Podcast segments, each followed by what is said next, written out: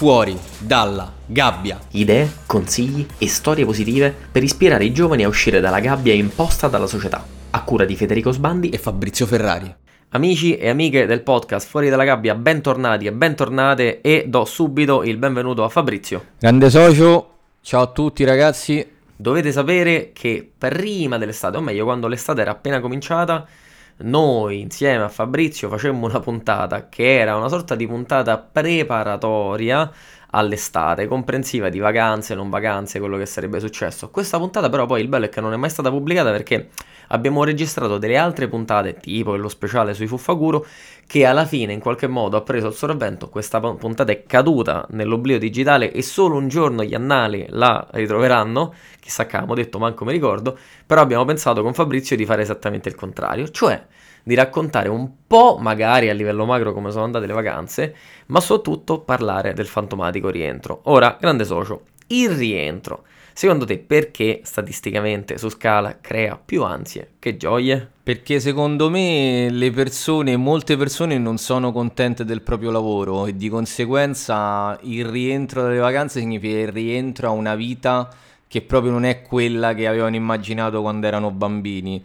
Quindi secondo me di conseguenza crea questa sorta di ansia che ti uccide dentro, ecco, dopo tot mesi di... tot mesi poi paroloni, dopo tot settimane di ferie il ritorno al solito stress è impegnativo. Eh, però immaginiamo che la maggior parte delle persone, sai, volente o nolente, vivono questa vita perché poi noi nel digitale forse siamo un po' viziati tra imprenditoria e vita da freelance, famo un po' come ci pare.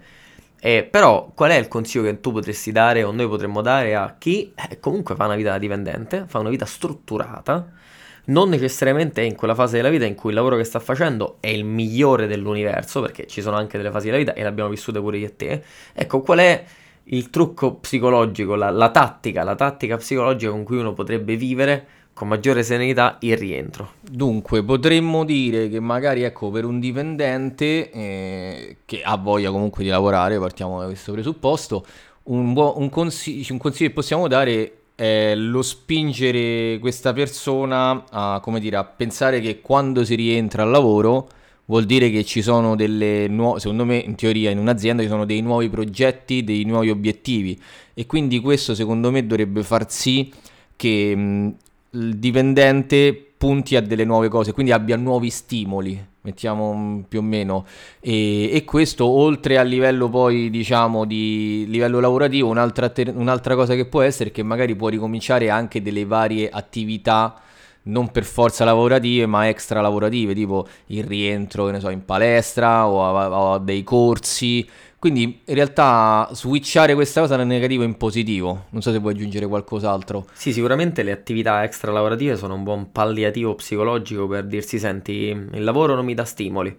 Sport magari è un po' che non ne faccio, mi lancio in una nuova attività che poi può essere anche un hobby, non necessariamente uno sport, però una cosa diversa che ti dà quello stimolo in più a dire ok, arriviamo fino alla fine della giornata che tanto poi avrò il mio piccolo premio, la mia attività sportiva, lo sport che mi fa stare bene, quella passione che mi rinfocola l'animo. E forse un'altra cosa potrebbe essere che se è vero che si riparte a settembre e sto lavoro tutto sommato non ti piace, non ti soddisfa troppo, potrebbe essere il momento, caro mio o cara mia, per fare un piano. E il piano è il piano di uscita. Quindi quello che vi ha detto Fabrizio è il piano giusto e sacrosanto per fare il massimo all'interno dell'organizzazione in cui state.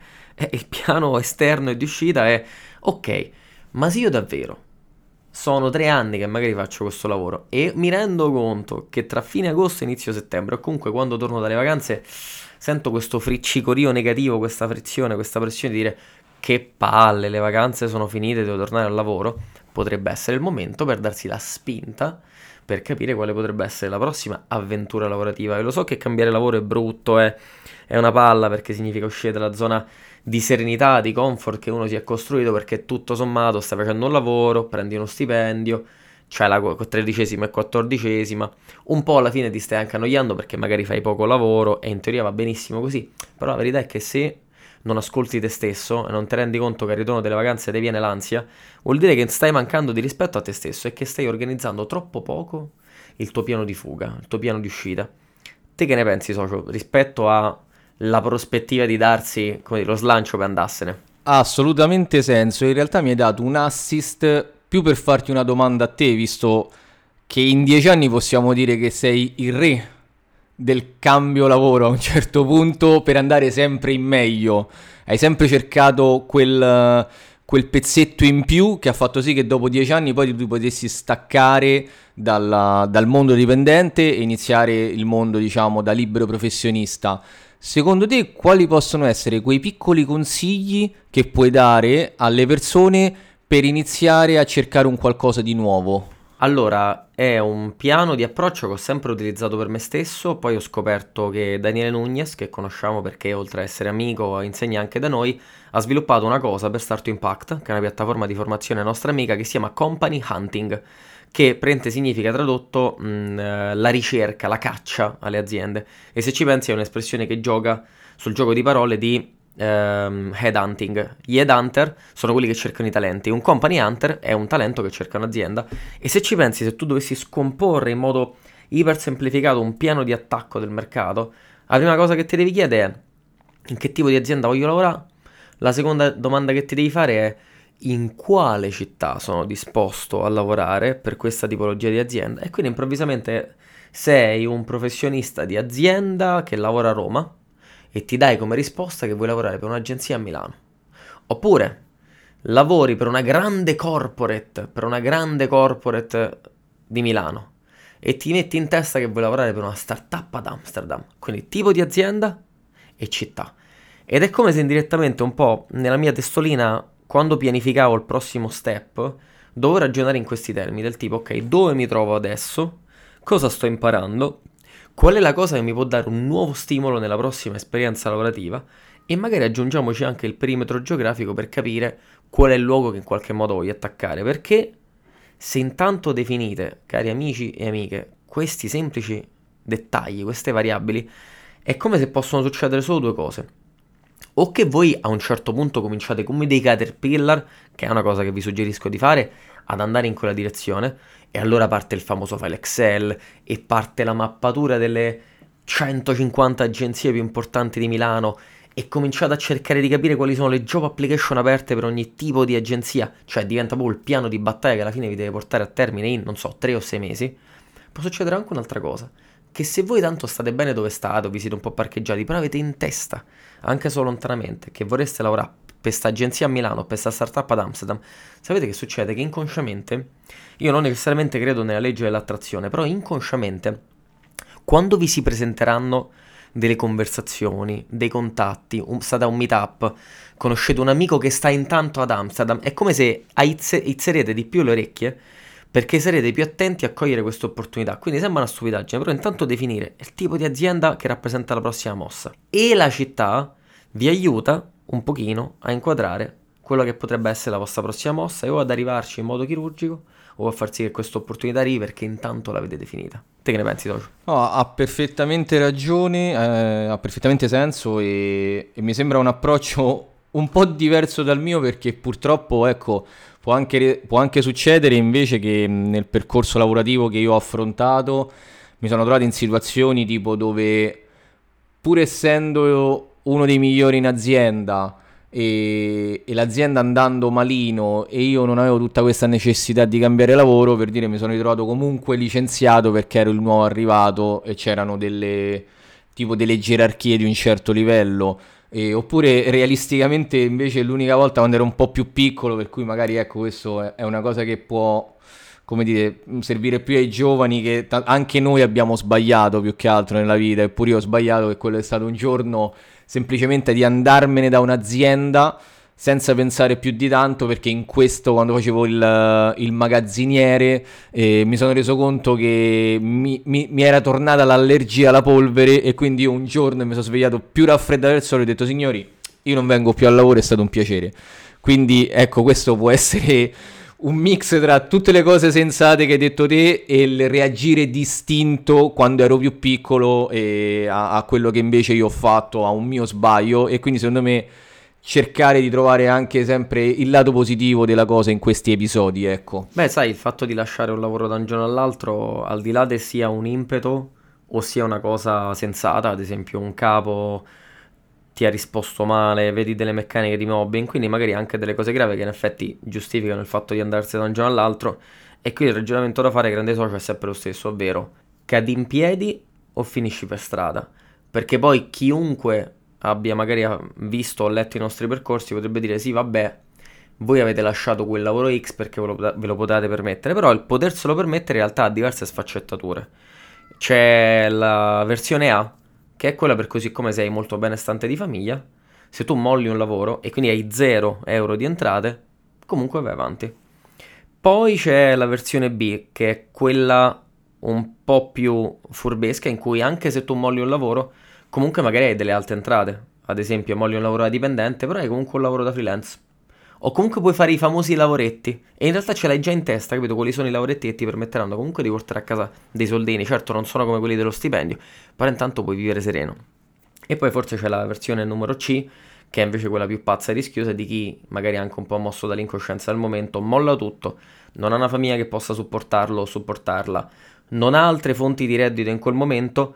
Ecco, io a queste persone, che non auguro di vivere questa situazione stressante, però posso dare una, una prova di speranza ed è la seguente, ovvero che pure che vi ritrovate messi male, vi metterà talmente tanta ansia al fatto che vi mancano i soldi, che cioè o riconvertite quell'ansia in voglia, determinazione e cazzodaggine per trovare un lavoro e portare a casa quel soldino in più che vi manca, oppure siete completamente pazzi, è giusto che finiate per strada, però solitamente le persone tirano fuori gli artigli, soprattutto quando gli mancano le cose, mettiamola così. No, no, ci sta, ci sta. E senti, invece Parlando un po', perché noi parliamo sempre ecco, di, di, lavori e in Italia siamo, come dire, i maestri dei lavori statali, comunali, posti a tempo indeterminato e così via.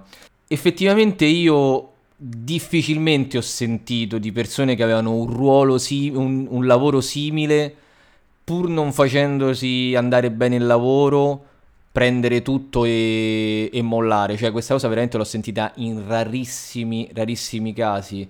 Quindi la domanda che ti faccio è, in Italia il posto fisso è ancora così tanto, come dire, una sicurezza, una sicurezza tale da farti andare bene tutto purché che ogni mese mi entra lo stipendio da qui a quando andrò in pensione? Ma sai, innanzitutto per noi che abbiamo già vissuto all'estero, grande socio, noi abbiamo visto che in realtà la meccanica di, che non so, avere un lavoro a tempo indeterminato, se ci pensi vale in tutto il mondo.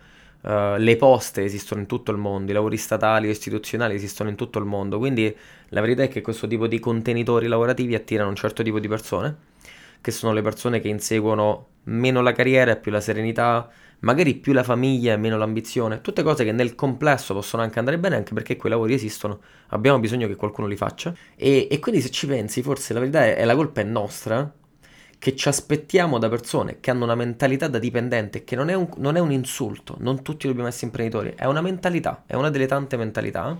È impensabile che queste persone improvvisamente facciano delle scelte da imprenditori. Se tu ci pensi, la caratteristica fondamentale dell'imprenditore è rischiare, perché è una battaglia, lo vediamo tutti i giorni, è una battaglia costante. Una, una cosa che ti sembra una vittoria oggi, tra tre mesi diventa una sconfitta anche quando le cose vanno bene, magari cambia il mercato, scoppia la pandemia, succede una qualunque cosa e ti perdi tutto per strada. Quindi c'è una componente di rischio, è come andare in moto, c'è una componente di rischio che tu non puoi evitare. Chi ha la mentalità dipendente non ha quella componente di rischio e il bello o il brutto è che non ce l'ha in generale. Cioè sono quelle persone che non rischiano nello sport, non rischiano nelle passioni, non rischiano nelle scelte di, di spostamenti geografici, sono persone che sono molto conservative e applicano quell'approccio conservativo a, le, a tutti gli ambiti della vita. Quindi la verità è che siamo noi a non poter pretendere da persone che hanno un approccio conservativo, che sono quindi biologicamente predisposte ad avvicinarsi a lavori da dipendente, mosse pazze, passi falsi, ehm, operazioni rischiose di avanzamento della carriera, perché alla fine loro sono fatti così. E quindi la, la domanda te la ribalto e ti chiedo quali sono invece secondo te i pro e i contro di avere quel tipo, mettiamola così, quel tipo di mentalità conservativa, al netto poi magari anche di tutte le sfide che invece noi viviamo dall'altro lato della staccionata, quello dell'imprenditoria.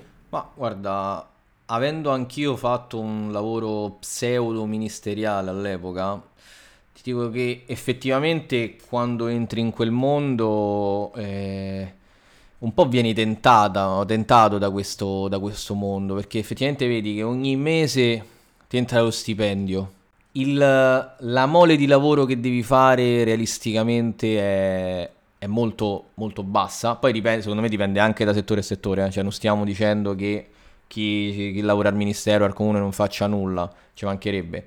E, però comunque c'è, secondo me c'è un, una sproporzione perlomeno di quello che io vedevo in azienda di gente pagata tantissimo sempre da lì fino alla pensione per un lavoro quasi inesistente.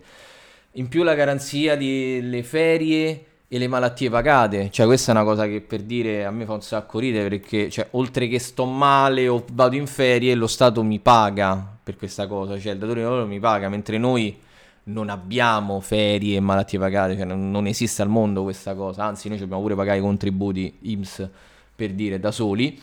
E, e, quindi c'è questa agevolazione qua di avere sempre un qualcosa, un qualsiasi cosa fai, poi a seconda del settore dove entri hai ulteriori agevolazioni con convenzioni a livello medico, a livello mm, anche balneare, ci sono so, dei, dei, degli stabilimenti estivi dove tu entri tranquillamente a gratis, tutte queste cose qua. Quindi secondo me ti, ti, ti come dire, vieni veramente accaparrato da questa cosa qua e, e, e hai una serie di benefit che effettivamente dici ma perché rischiare? Il punto secondo me sta nella, poi nel carattere della persona.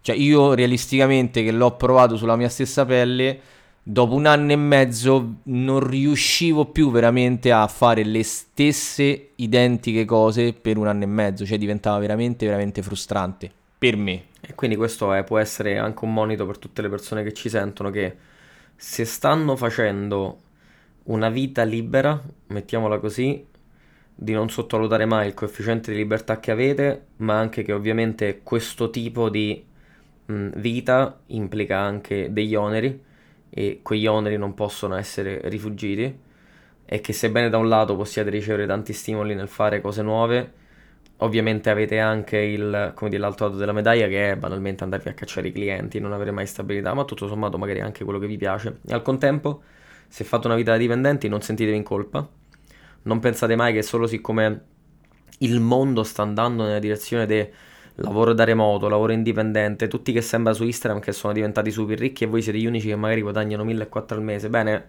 ricordate che il mondo reale è un'altra cosa. Lo stipendio medio in Italia è sempre 1400, mi pare, al netto di tutto il nero che c'è nel nostro paese, e però il mondo va avanti anche con il lavoro dipendente. Semplicemente il senso di questa chiacchierata tra me e Fabri è che ogni tanto bisogna guardarsi allo specchio e uno si deve guardare allo specchio e chiedersi ma sto a fare il dipendente, mi piace? Sì, no. Sto facendo il freelance, mi piace? Sì, no. Sto facendo l'imprenditore, mi piace? Sì, no. E il sì o no deve essere trasparente. Non ti devi mentire. E nel non mentirti devi semplicemente insomma, interessarti delle tue sensazioni, perché sai, il nostro corpo, grande socio, non mente. La differenza è che spesso non lo ascoltiamo. E questo magari vale anche per alcune reazioni, no? Eh, stiamo con una persona o e che ne so, stiamo con un capo e però ci mette ansia, e quello devi rispondere al tuo corpo che quel capo ti sta a mettere ansia. E mm, se imparassimo ad ascoltarci saremmo anche un po' più onesti con noi stessi, solo che poi la verità è che dopo che ci siamo ascoltati bisogna anche reagire. E quindi magari molte persone che ci ascoltano fanno i dipendenti, tutto sommato gli piace, però quando tornano dalle vacanze gli viene l'ansia, devono, devono avere il coraggio poi per fare il passo in là. Ci sta, ci sta. E quindi, visto che stavamo comunque, avevamo iniziato parlando di post vacanze magari alleggerirei la conversazione con magari il nostro, come dire, la nostra estate, mettiamola così, perché vuoi o non vuoi, abbiamo trovato tra l'altro il modo di stare insieme, penso, per più tempo rispetto a quanto lo siamo mai stati negli ultimi anni, che è una cosa forte, e tra l'altro in una città che tutto ha meno che in digitale come Genova, quindi magari ecco, dacci un, come dire, raccontaci un po' la, la, la, prima la tua vacanza e poi la mia perché sicuramente la tua è stata leggermente più movimentata. Allora, semplicemente è partito tutto con un, una vacanza in Sicilia in occasione di un matrimonio che era il primo matrimonio in vita mia a cui ho partecipato e poi a turno hanno seguito un po' di Roma con famiglie e amici, un po' di Genova con te, un po' di Milano con un gruppo di amici e una ragazza in particolare che frequento. Poi c'è stata una pausa tra la Spezia e la Svizzera per un festival musicale in cui hai partecipato anche te alla parte di La Spezia. Poi c'è stata un exploit finale esterofilo in Francia, a Parigi, per una lezione che ho fatto all'università.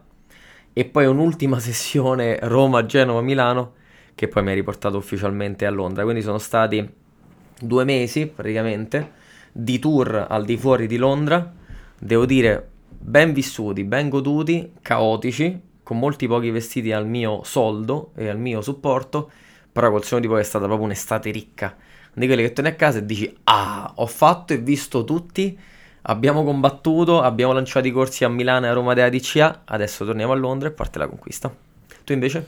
Ma io in realtà... Mh a parte ecco l'esperienza, l'esperienza con te alla Spezia, abbiamo, ho passato una vacanza molto molto tranquilla, nel senso sono rimasto a Genova e mi sono letteralmente riposato visto che agosto mh, anche Genova è una città diciamo di mare verso il centro si spopola. Quindi molto tranquillamente ecco la cosa buona che ho fatto quest'anno è che comunque non ho abbandonato lo sport ho fatto un po' il contrario di tutti che l'estate abbandonavo lo sport, mentre io lì è proprio dove ho ricominciato un po' più seriamente ad allenarmi. E poi c'è stata, ecco, la parentesi con te alla Spezia. Poi sono tornato la settimana di Ferragosto a Roma, che penso Roma d'agosto sia, non so, il posto più bello del mondo perché ho finalmente la possibilità di girare per Roma, la mia città, in totale tranquillità perché è vuota, letteralmente vuota, quindi è stata una cosa fantastica.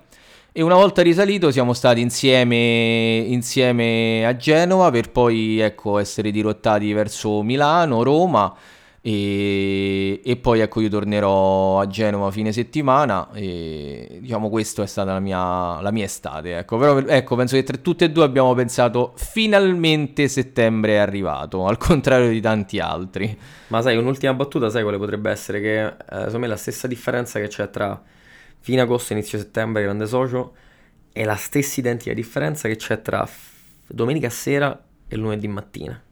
Perché alla fine sono in proporzione quello che succede tra la fine dell'estate e l'inizio del ritorno al lavoro. È la stessa identica cosa che tanto subisce una persona tutte le settimane o accoglie tutte le settimane. E cioè io personalmente quando riparto il lunedì mattina un po' sono felice perché so che tutte le aziende, i clienti che abbiamo, studenti, cose, magari durante il weekend erano un po' dormienti, il lunedì si riparte a cannone. Quindi mm, se c'è una morale da questa chiacchierata post vacanziera barra ritorno è imparate ad ascoltarvi ragazzi perché ci sono dei momenti nella vita in cui semplicemente sentire, sentire in modo onesto e trasparente cosa ci fomenta o cosa ci butta giù deve rappresentare il motore per poi dire ok, adesso è il momento per cambiare qualcosina della mia esistenza. L'importante è sentirsi. Perfetto, perfetto. Allora io direi che siamo in chiusura.